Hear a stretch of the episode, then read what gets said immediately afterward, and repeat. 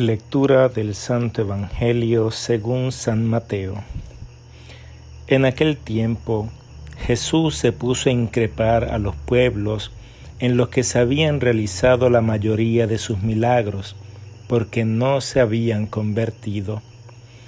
Ay de ti, Corazín, ay de ti, Bethsaida, porque si en Tiro y en Sidón se hubieran hecho los milagros que se han hecho en ustedes, hace tiempo que se habrían convertido, cubiertos de sayal y sentados en ceniza. Por eso les digo que el día del juicio habrá menos rigor para Tiro y Sidón que para ustedes.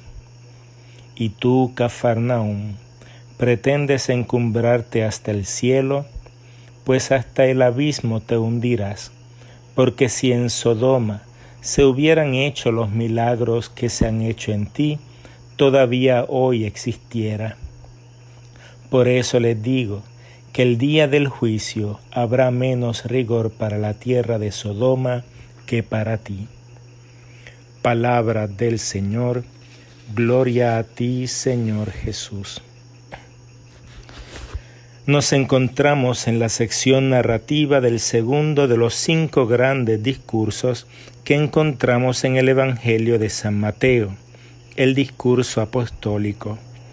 En este se narra cómo Jesús va inaugurando el reino de los cielos en aquellas ciudades que visita junto a los apóstoles.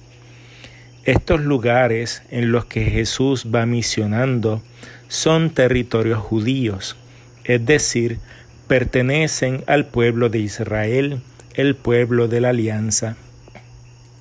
Por eso llama la atención el rechazo que Jesús experimenta por parte de su raza. No solo Jesús, sino que también esta generación ha puesto en duda la persona y el mensaje de Juan Bautista, a quien Jesús se ve en el imperativo de defender, diciendo que entre los nacidos de mujer no ha aparecido uno mayor que él. Y Jesús comprende que si han rechazado a Juan, también esta generación se escandalizará de él y su mensaje.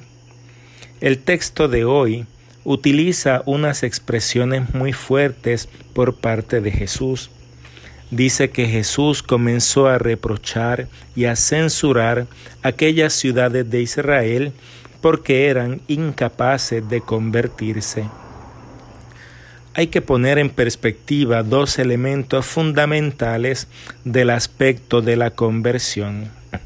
En primer lugar, tanto el ministerio de Juan Bautista como el de Jesús comienzan con ese imperativo, conviértanse porque ha llegado el reino de los cielos. En otras palabras, acoger el reinado de Dios no es un simple salto moral, no se trata de pasar de malo a bueno, ni de bueno a mejor, sino de cambiar el corazón, cambiar la mente, salir de la comodidad que nos ofrece la imagen del Dios que nos hemos muchas veces fabricado para dejar que Jesús nos muestre el verdadero rostro de Dios, su Padre. Como dice San Pablo, se trata de no ajustarnos a la mentalidad de este mundo, sino renovar nuestra mente para discernir lo que es la voluntad de Dios, lo bueno, lo agradable, lo perfecto. En segundo lugar, es importante recordar la función de los milagros y prodigios en cuanto a la inauguración del reinado de Dios. Jesús, en efecto, no es un mago ni un médico.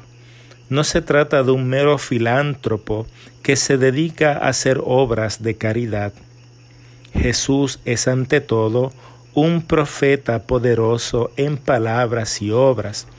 Anuncia el reino con palabras a través de las bienaventuranzas y otras actitudes internas que deben acompañar a quien quiera seguir a Jesús.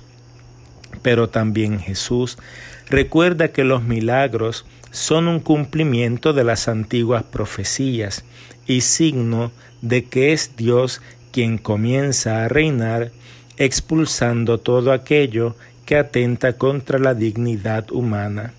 Los ciegos ven, los ojos, los cojos andan, los muertos resucitan, ha llegado el reino de los cielos.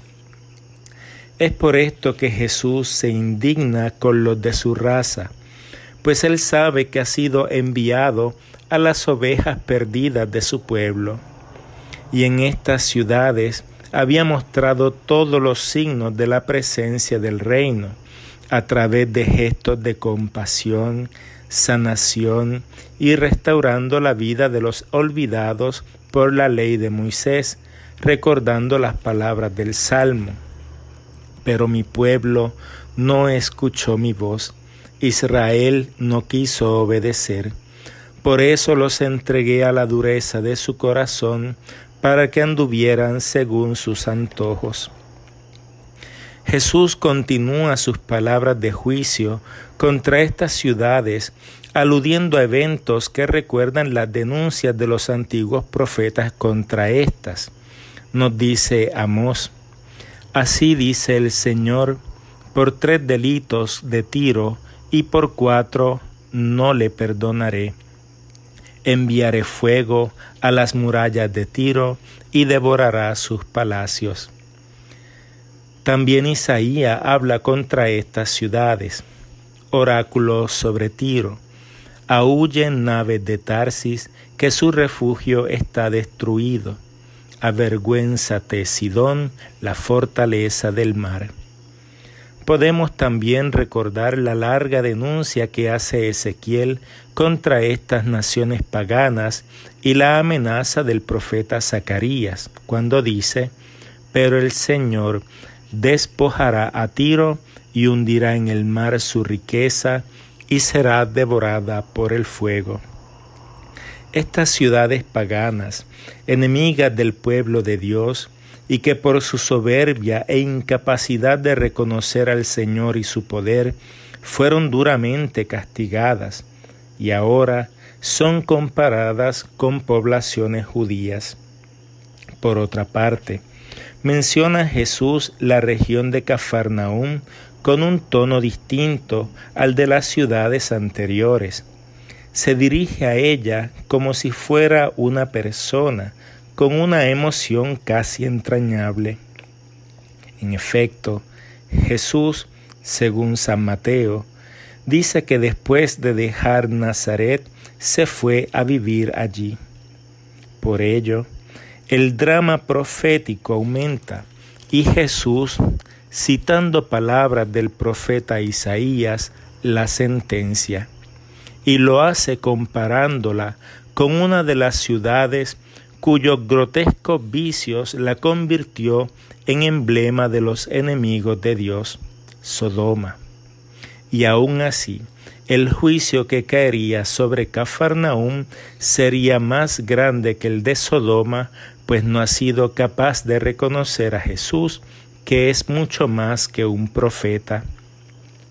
Estas ciudades, como el pueblo judío en general, se encontraban muy cómodos con la imagen de Dios que se habían labrado por siglos. Les puso el corazón duro, como las piedras donde estaban escritos los diez mandamientos, y fueron incapaces de entrar en la dinámica del reino de Dios según las bienaventuranzas. Esa soberbia contrastará con la humildad y pequeñez necesaria para convertirse y por la cual Jesús dará gracias al Padre. Te alabo, Padre, porque escondiste estas cosas a los sabios y se las diste a los pequeños.